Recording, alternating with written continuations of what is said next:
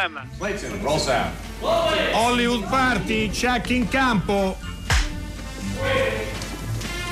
Action. Hollywood Party è la più grande trasmissione della radio dai tempi di Marconi.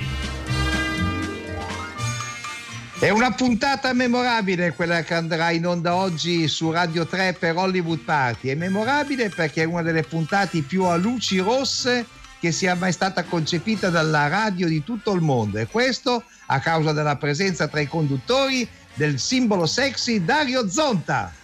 Uh, no, que- non, non, riesco a replicare questo lancio, non, proprio, non riesco, non so come reagire, sono atterrato, sono. caro Steve della casa, il mio dio greco che ogni sera inneggio e omaggio, eh, ciao, benvenuto a Hollywood Party come tutti i nostri ascoltatori, è giunto il 27 di agosto, eh, lo sai, siamo a giovedì, siamo a eh, tre certo. passi, a quattro passi dal Festival di Venezia, tu stai preparando le valigie, dico bene? Io sto preparando le valigie perché dalla settimana prossima eh, Hollywood Party si trasferisce almeno parzialmente a Venezia e comunque seguiremo tutto quello che succede ed è particolarmente importante farlo in un anno come questo, insomma Venezia ha avuto il coraggio insomma, di fare lo stesso la manifestazione, non potevamo mancare, infatti io sarò da quelle parti e comunque potete mandarci messaggi su quello che volete sentire da Venezia al 335 5634 296, ripeto 335 56 34 296.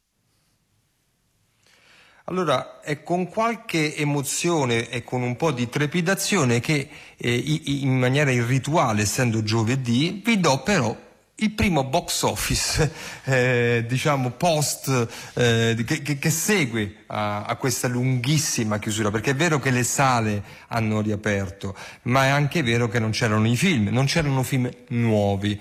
Invece ieri, ne abbiamo parlato qui a Hollywood Party, prontamente, eh, in molte sale italiane eh, è stato distribuito un film atteso che è Tenet di Christopher Nolan. Allora, sai quante persone ieri sono andate al cinema, caro Steve della casa?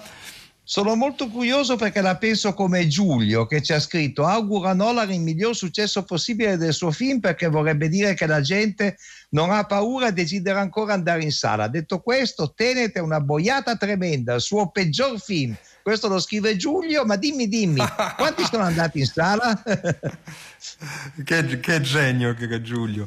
Allora, ieri io non ho visto il film, quindi non so se è una boiata o meno. Allora, ieri comunque sono entrati in sala praticamente quasi 58.000 persone in Beh, Italia buono. per vedere questo film. L'incasso di ieri è 403.000 euro, mercol- ieri era mercoledì, siamo, Beh, era anche il 27 agosto, insomma voglio dire è un buon incasso, sì, ci lascia sperare. Ci sono altri incassi, insomma, di film che sono usciti, ma con, mh, mm, insomma, molto più, meno rilevanti, diciamo, come numero, ma questo è anche normale perché il film nuovo, è, appunto, è questo Tenet. La seconda notizia eh, che voglio darti, Steve, tu che sarai la nostra punta avanzata a Venezia, un uomo solo a Venezia, eh, però insomma ta- tanta responsabilità sulle tue spalle che sono grosse e potenti e che com- anche quest'anno, ma a maggior ragione, la famosa sala web, eh, sono credo nove anni che è stata eh, aperta, insomma, grazie alla collaborazione tra la Biennale e My Movies, anche quest'anno la sala web, ovvero eh, la sala digitale, sarà aperta con 15 15 film tratti dalle sezioni D, eh, fuori concorso, Orizzonti e Biennale, e Biennale College.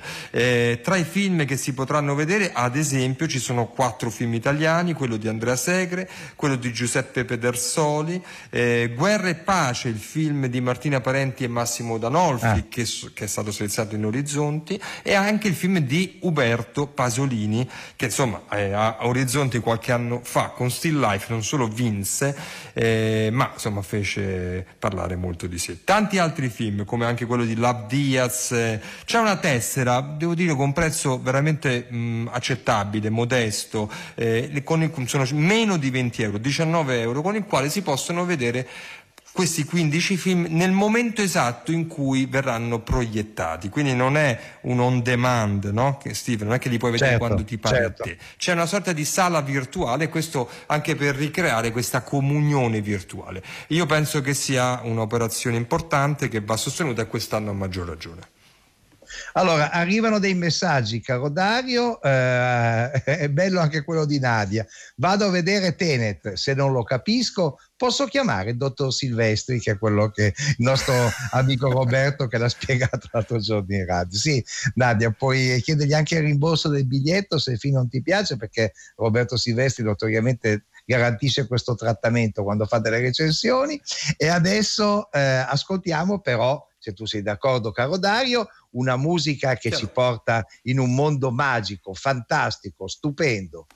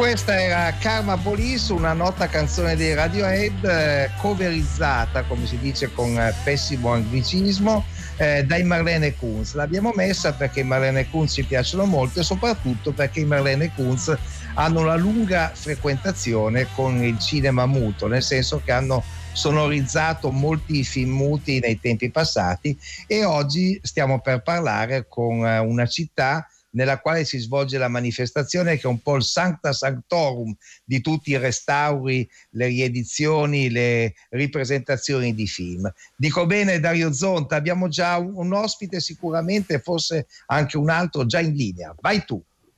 Beh, abbiamo in linea quelli che io potrei definire per me quasi dei personaggi, degli ospiti leggendari, eh, perché parliamo con Gianluca Farinelli. Buonasera Gianluca e bentornato a Hollywood Party. Eh, ciao, ciao Dario. Ciao Gianluca. E Ciao, Ciao Gianluca, Steve. direttore della Cineteca di Bologna, ma è il, dire, uno dei comandanti del cinema ritrovato che è in pieno svolgimento eh, con tutte le difficoltà che abbiamo raccontato in questi giorni e che eh, chiuderà questa edizione con un evento un, particolarmente atteso e, e, particolarmente rilevante. E noi abbiamo al telefono il regista del film, dell'evento di chiusura del Cinema Ritrovato 2020, ovvero Jonathan Nossiter. Buonasera Jonathan. Salve, buonasera. Buonasera Jonathan. Ciao.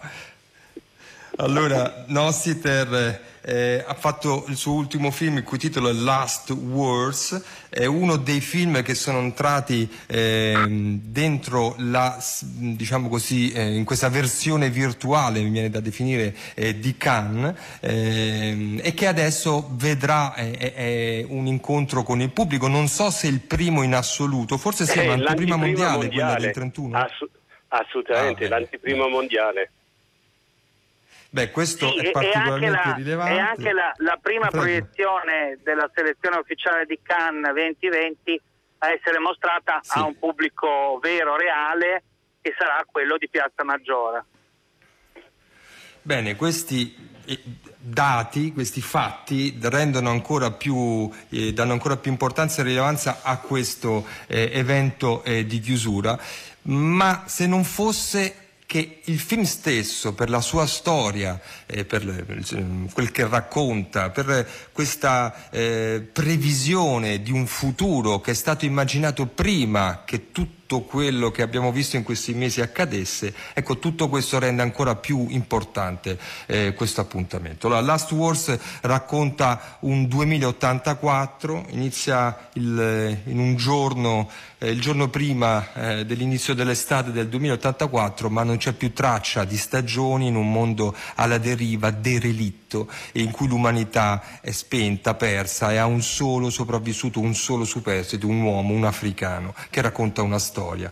E questa storia è una storia di sopravvivenza, ma anche una storia di resistenza, mi viene da dire, in cui c'è dentro. Eh, c'è dentro l'agricoltura e la cultura, no? eh, c'è la sopravvivenza eh, proprio materiale e anche quella però ideale e culturale. Allora, Jonathan sì. Nossiter, tu eh, scusate, scusa, questo... scusami Dario, Dario, scusami, io devo andare a presentare eh, sì. la, un libro eh, che, che, è un libro a cui teniamo molto perché è il libro di autotazione Fellini 23 e mezzo quindi vi lascerei eh, dicendo che eh, eh in fondo oh, tutto questo cinema ritrovato è un atto di resistenza culturale eh, nel senso che ehm, siamo uno dei primi festival che in Europa eh, è ricominciato e, e non, non, non, siamo ripartiti con una piccola edizione ma con un'edizione con 400 film che, mh, il festival ha circa 2000 accreditati, sette sale aperte tutto il giorno dalle 9 del mattino a sera, tre grandi arene di cui una è Piazza Maggiore e eh, un bel pubblico, poi naturalmente non tutte Beh. le proiezioni sono piene, alcune, Beh, ovvio, eh, ovvio. alcune sono un po' piene, alcune sono poco piene, però c'è sempre un pubblico e c'è una gioia condivisa straordinaria di avere riconquistato questo... quella cosa meravigliosa che è vedere un film, magari pure bello, assieme a degli sconosciuti. Ecco. E questo, è, questo, è, molto importante. Ti volevo dire due cose Gianluca Farinelli. Uno, che vai a presentare un libro attesissimo, perché le 800 pagine che Aldo Tassone ha dedicato al grande Federico Fellini pare che siano un vero spasso. So di conosco persone che hanno già avuto il libro e sono che si sono molto divertite a leggere. Pagine. 872 pagine, insomma, un'opera omnia, però Aldo Tassone non Guarda, annoia mai devo dirti, Aldo ha cominciato a scrivere questo libro mentre eh, scriveva la sua tesi universitaria, che era su otto e mezzo. Ma è vero, eh? Prom- lui ha cominciato dei promessi sposi, insomma. insomma ma molto di più. Molto di più. e poi la seconda cioè, 50 cosa... 50 pagine l'anno sostanzialmente. Possiamo dirti, possiamo dirti, Gianluca Faridelli, che uno dei restauri più attesi di quest'anno è Quattro mosche di velluto grigio, sei d'accordo? Il grande sono film di Dario Argento? Sono, sono, d'accordissimo e tra l'altro Luciano Tovoli ci ha aiutato a trovare i colori di questo film geniale, di questo attorino incredibile e sì, è sicuramente un, un, restauro molto molto importante. E allora Gianluca ti, ti lasciamo ad Alto Tassone e ti salutiamo facendoti sentire eh, quattro mosche di velluto grigio qui a Hollywood Party e subito dopo parliamo con Jonathan Nossiter. Grazie, grazie molte. Dovrei parlare con lei un momento. Di che si tratta? Vede, vorremmo effettuare un esperimento sugli occhi della ragazza. Come lei probabilmente saprà, spesso l'ultima immagine vista dalla vittima prima di morire resta per parecchie ore impressionata sulla retina.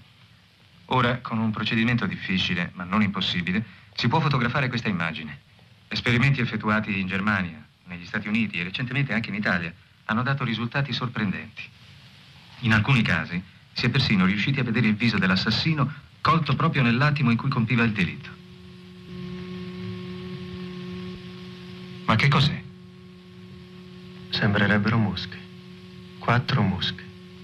Sì, è vero. Sembrano proprio quattro mosche.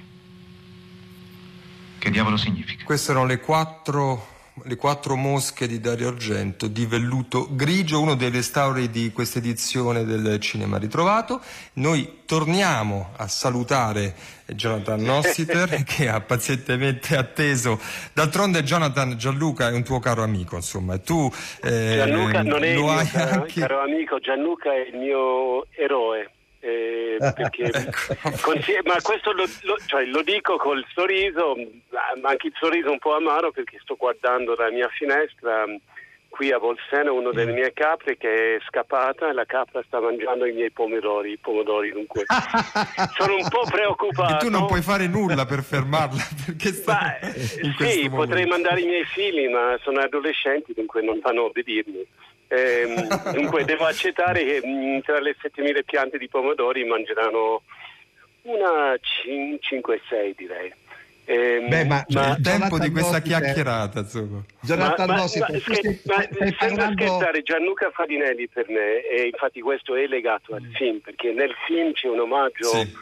molto preciso sì. uh, alla Cineteca di Bologna, al lavoro che fa Fadinelli, che oltrepassa il livello regionale, il livello, il livello anche nazionale, perché il lavoro della Cineteca non è restaurare vecchi film, è mantenere in vita un, un, un legame vitale, essenziale, urgente con la storia del cinema, che è la storia della cultura del Novecento e del, di questo secolo, di modo talmente talmente bello e vero e, e, e urgente, non è, non è, roba del passato riciclato, ma è l'urgenza di capire che tutte le tracce della nostra storia ci aiutano a sopravvivere un momento di barbarità totale. Non sto parlando di Covid, perché prima del Covid, come durante e come sarà dopo, viviamo un momento di barbarità che forse la civiltà non ha visto da mille anni e dunque il lavoro di Farinelli è, è, è proprio eroico, è necessario, io credo per noi tutti. Pronto? Beh, eh, Vi lascio senza parole. No, no, no, no, Jonathan Nossiter, parli con, eh, eh, dei tuoi pomodori con due persone che hanno già fatto, seppur in tempi diversi, la conserva con i loro pomodori. Quindi eh, parli diciamo di cose che conosciamo bene e sappiamo tutti che il tuo impegno principale è proprio quello eh, di legare la tua passione per il cinema alla tua grande passione del, per la natura. Eh, anche questa componente è presente nel tuo film, c'è l'omaggio alla cineteca, ma c'è soprattutto, come dire, questa lotta giusta e indispensabile per un rapporto più sano tra l'uomo e l'ambiente che lo circonda. Dico ma, bene? La, ma, guarda, la cultura senza agricoltura non esiste. Eh, certo. Noi, cioè, eh, infatti cultura è dentro l'agricoltura. Dunque sì, il film immagina un mondo eh, nel futuro prossimo, 2084-2086, dove mh, la natura è finita, non c'è più niente. E tutta l'Europa, l'Europa è desertificato. E i, le nuove generazioni non sanno più leggere, non hanno più nessuna traccia di, di legame con la cultura storica in questo, in questo posto arriva, arriva, prima Nick Nolte che fa, che fa un lavoro secondo me strepitoso perché lui è un leone, è un leone che eh, ha, ha tirato da dentro con una forza magnetica di grande star tutto il suo amore per il cinema ma anche per gli altri esseri umani perché in questo film abbiamo immaginato un mondo dove non si tocca più, non si stringe la mano, che tutti stanno morendo del, del virus della tosse e che la gente ha paura di guardare negli occhi e avere un contatto con l'altro. E il personaggio di Nick Nolte sì è documentario lo so. Sembra un documentario. Mm. Ma Nick Nolte, Stellan Skarsgård, Charles Rampling, Alba Rodvaker e, e, un giovane rifugiato dal Gambia Khalifa Touré insieme portano io credo una risposta mm, più che umanista a una situazione disperata. Eh, e riescono tramite cultura e agricoltura a ridare un senso alla vita. E, e, questo mi sembra urgente, urgente soprattutto in questo momento di enorme paura dove la paura genera più paura. Eh, che noi abbiamo tendenza in quel caso a dimenticare, a pensare che la cultura è una cosa secondaria, che l'agricoltura no, basta mangiare qualsiasi cosa, invece io credo che è il contrario, è il momento di gesti importanti come il cinema ritrovato a Bologna, una trasmissione come Hollywood Party, mantenere vivo i nostri rapporti culturali. Mm. Eh, e, il, fi- il, film, il film questo racconta, racconta Esatto, il film racconta questo intrecciando le storie di questi quattro personaggi, anche più cinque, perché c'è anche Silvia Calderoni, c'è appunto la Rorvacher, c'è Calipa Touré, e, e in questo legame tra la sopravvivenza culturale e la resistenza agricola. E non è un film distopico come è stato scritto, è un film che in qualche modo racconta una possibile utopia, no? in quanto è un film eh, di resistenza.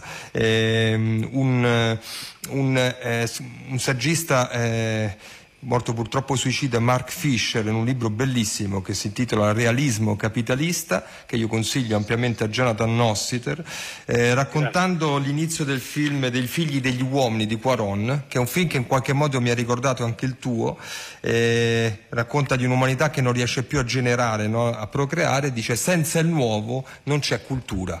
Eh, ed è vero. Eh, e invece il tuo film in qualche modo tenta di raccontare un possibile nuovo. Noi ti ringraziamo. Last Wars, dov'è che lo, quando è che lo possiamo vedere? Quando è che il nostro pubblico potrà vederlo, Jonathan? Il, il 31, dunque lunedì prossimo, dunque a Piazza Maggiore, a Bologna. E, sì. e speriamo che mm, se le sale riaprono, che quest'autunno uscirà, però visto, visto okay. con, come sono congelati e non, nessuno sa in questo momento, ma sì, io spero che, che tutti, tutti, verranno a Bologna il 31. E, se no, Ci sarà faccia, tanta gente. Facciamo anche forse un'antiprima a Paestum dove, dove abbiamo girato eh, una, in gran sì. parte del film. Dunque, forse fine mese sarà la prossima antiprima del film. Grazie Bene, Jonathan, grazie noi Jonathan. ti salutiamo con una clip, una clip del film. Buon tutto, ciao. Grazie, grazie. Eh, ciao, eh, ciao, ciao buonasera.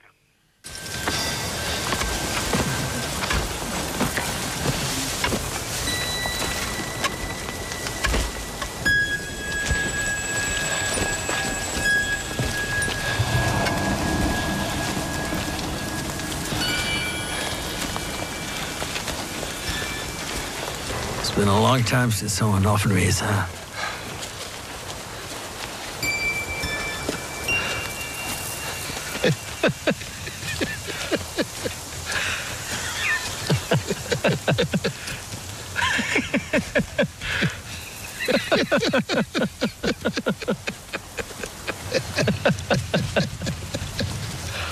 아.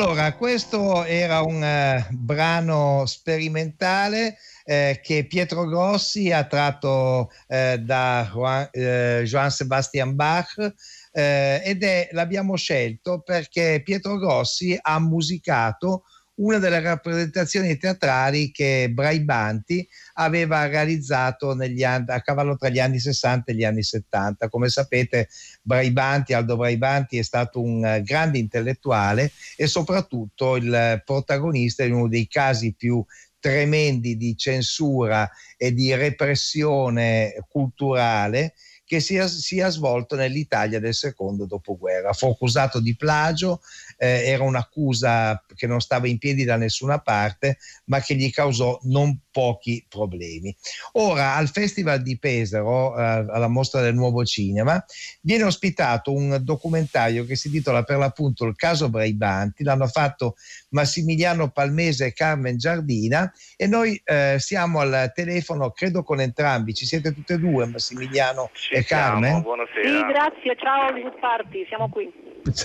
Ciao ragazzi, allora eh, mi piacerebbe che foste voi a presentare questo lavoro, nel senso che la necessità di fare un documentario sul caso Braibanti appare evidente, insomma è uno dei casi più importanti, più controversi e anche eh, più, mh, eh, più tremendi insomma, di censura politica e sessuale dell'Italia del dopoguerra. Mi piacerebbe sapere eh, quanto è stato difficile mettere insieme tutte le variegate testimonianze che avete trovato, la ricerca di materiale. Raccontateci un po' il vostro lavoro. Massimiliano il, Palmese e Carmen Giardina. Tutto, eh, tu, io avevo già lavorato sul, sugli atti del processo, Braibanti, un processo che si, certo. è, si è celebrato nel 68 e, mm, e questi atti, queste, queste accuse al Braibanti, omosessuale che aveva un compagno più giovane ma maggiorenne, erano accuse di plagio, cioè aveva, eh, veniva accusato non essendoci in Italia la fattispecie del reato di omosessualità come invece magari in Inghilterra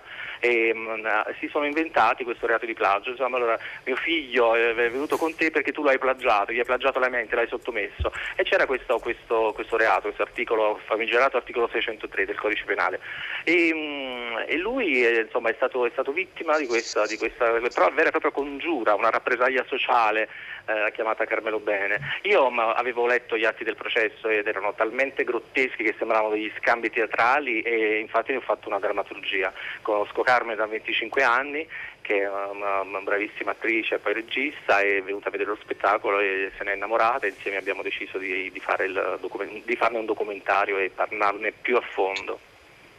Sì, perché la, la, la vicenda è veramente assurda, cioè, eh, nel momento in cui eh, il ragazzo eh, sosteneva di non essere stato plagiato ma di aver scelto di vivere insieme a Braibanti liberamente, ehm, questo non veniva creduto perché dicevano ma quello che lei dice non ha senso perché lei è stato plagiato, quindi la sua testimonianza non ha...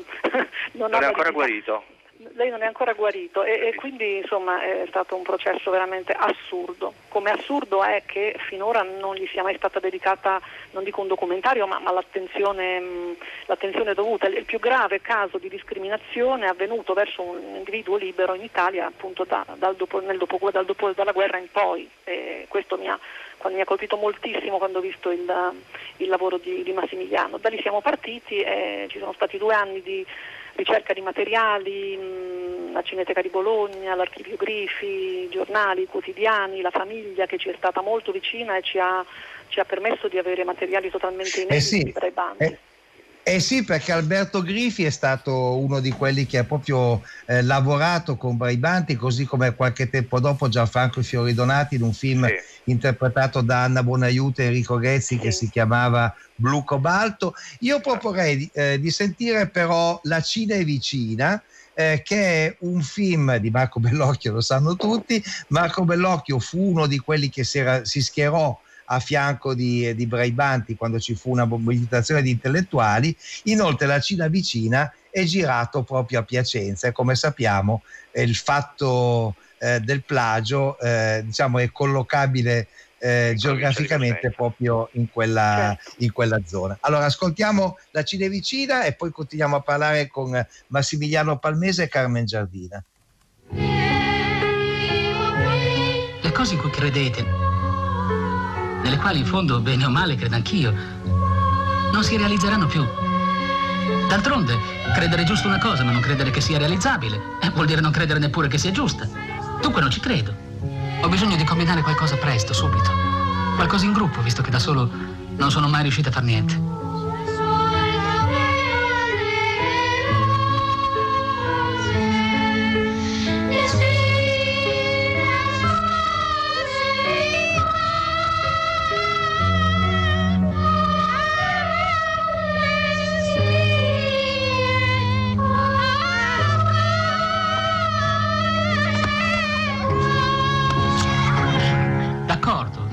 Quello che sto facendo. Mi viene un po' da ridere, ma continuo a farlo, dunque ci credo.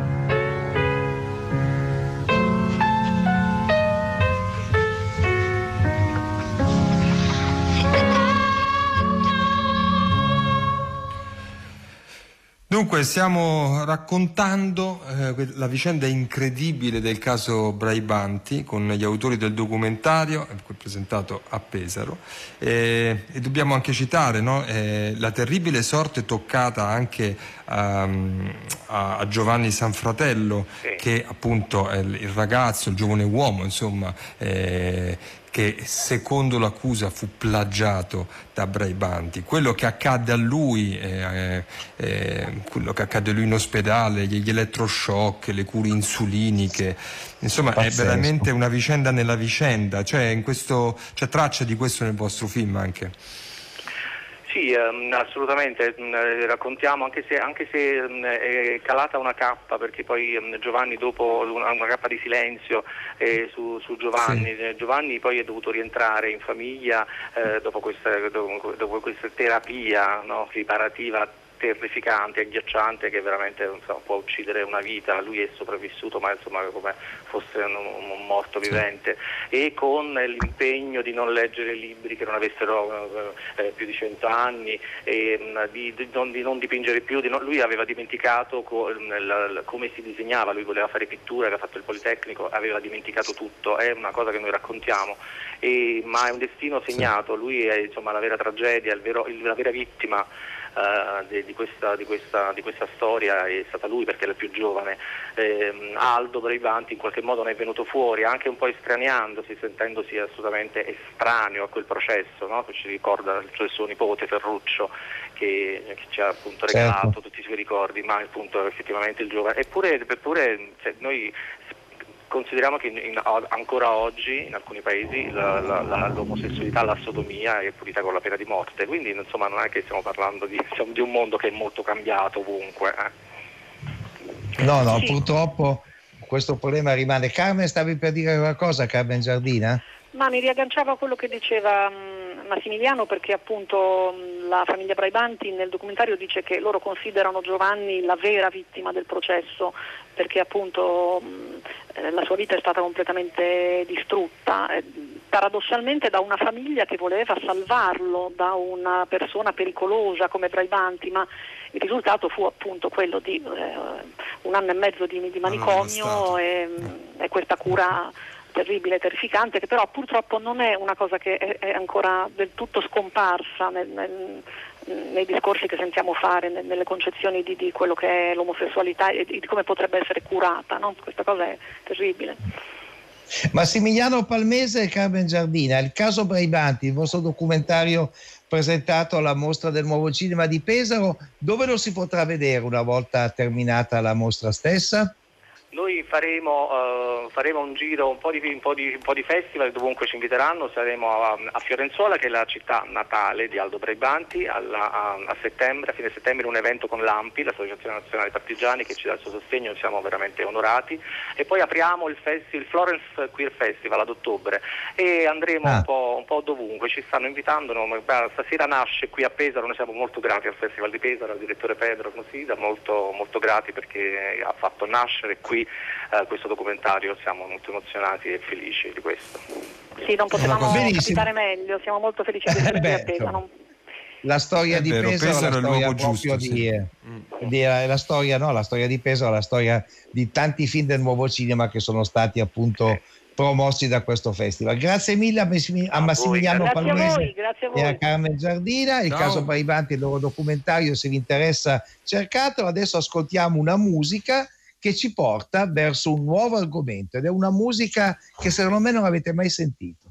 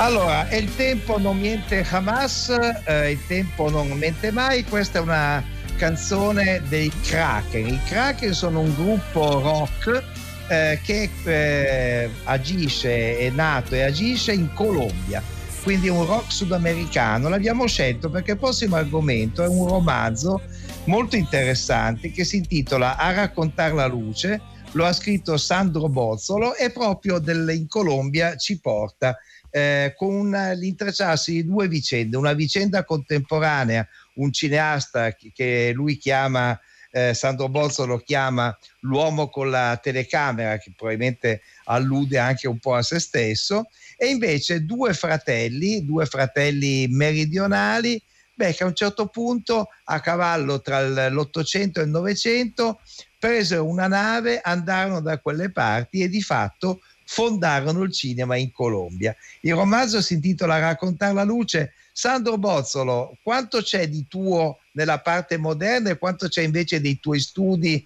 nella ricostruzione di questa vicenda che potrebbe piacere, che so, a Giuseppe Tornatore, insomma, si respira un po' quell'aria lì. Sì, buonasera. Ciao, buonasera, grazie per l'invito. Ehm, effettivamente è una, è una vicenda abbastanza particolare, se non fosse, cioè più che altro perché è totalmente sconosciuta, rimane, rimane ormai eh, un, un discorso da feticisti degli archivi. Eh, la, la vicenda dei fratelli di Domenico è centrale nella cinematografia colombiana perché, perché comunque la- diciamo, il principale gruppo distributivo che, che ancora oggi sopravvive in Colombia è una loro creazione, però è evaporata totalmente dagli anni, dalla fine degli anni 20 in poi, quando, quando dal cinema muto si è poi passati al sonoro. Eh, io l'ho scoperta per caso, anzi l'ho scoperta mh, facendo un po' una tesi di dottorato. Eh, sì, sono documentarista, sono stato e sono per diversi anni vagabondo in Colombia, quindi c'è, c'è una doppia traiettoria di fascinazione, mettiamola così. Diciamo Sandro Bozzolo che il, diciamo, la storia del cinema anche nella sua materialità ti interessa. Hai fatto anche un documentario sul cinema Cristallo di Dolce Acqua, intorno al quale si è creata una certa mobilitazione proprio per mantenere aperto questo spazio di cultura che rischia di chiudere e che vuole, eh, c'è addirittura una petizione che chiede che sia uno dei luoghi del cuore del, del FAI per il prossimo anno, anzi invitiamo i nostri ascoltatori proprio a firmare questo appello sul, sul sito. Però insomma l'idea di raccontare la luce attraverso eh, la storia del cinema, di intrecciarla con la contemporaneità, diciamo nel tuo libro a, a raccontare la luce c'è una pagina, quasi sempre una pagina dedicata a quello che avveniva nei, all'inizio del Novecento e una pagina dedicata alla continui- alla, all'attualità, quindi c'è un, come un eh, continuo rimbalzare tra presente e passato. Ti interessa di più il cinema del presente o il cinema del passato, Sandro Bozzolo?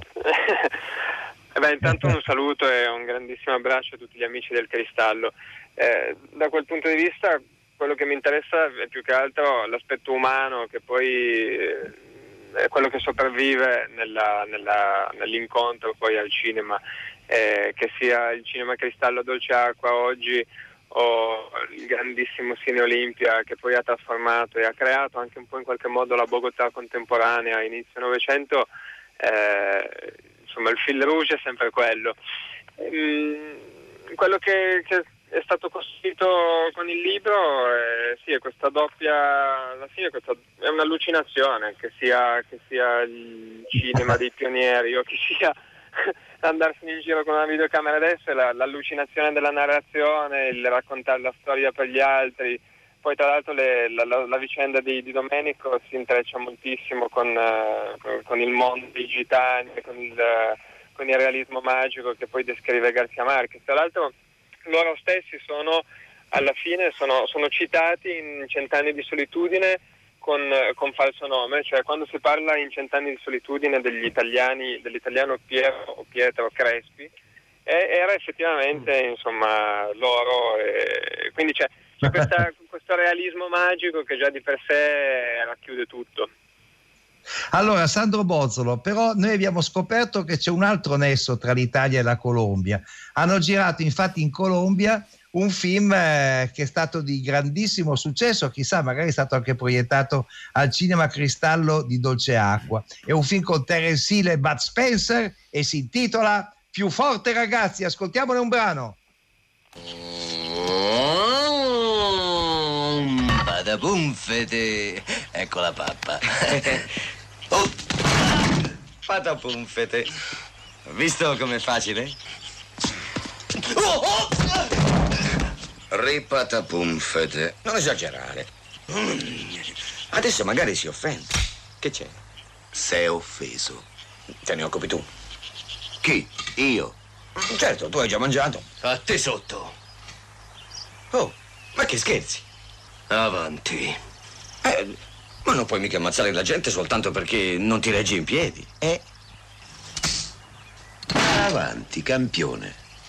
Allora, che stai aspettando? Eh, taglia bene, eh? T'ha detto che stai aspettando. Eh, senti, se ti dico che hai ragione, la smetti? Eh, su che cosa ho ragione, di? Eh, eh, su tutto. Su tutto, eh? Sì. Oh! Oh!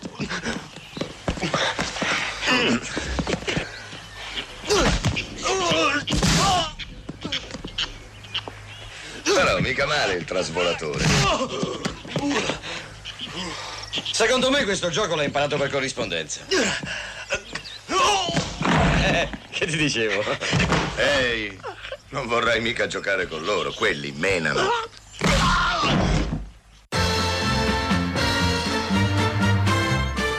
Allora, cari ascoltatori, dovete sapere che sono anni che eh, Steve della Casa cerca un pretesto per sentire questa clip di più forte, ragazzi. Finalmente l'abbiamo trovato, siamo contenti di aver sentito questi due mitici personaggi che ci riportano sì in Colombia in un modo veramente stravagante. Grazie, no, eh, ovviamente scherziamo, ma il, con, la, il, con la connection c'era. Grazie Sandro Bozzolo che è stato uno dei nostri ospiti, l'autore di A raccontar la luce, come ringraziamo chi ha permesso che questa leggendaria puntata di questa trasmissione, altrettanto leggendaria, si compisse, ovvero Francesca Levi, Maddalena Nisci, le nostre curatrici, Gaetano Chiarella, il tecnico che ci ha mandato in onda come tutti i colleghi della sala controllo, la nostra redazione solidissima, quadrata, Massimiliano Bonomo, Antonio Bonanata, Erika Favaro, un tripode praticamente, poi Gianluca Farinelli con Jonathan Nossiter, poi c'era Massimiliano Palmese e Carmen Giardina e poi il dio greco Steve della casa che oggi era particolarmente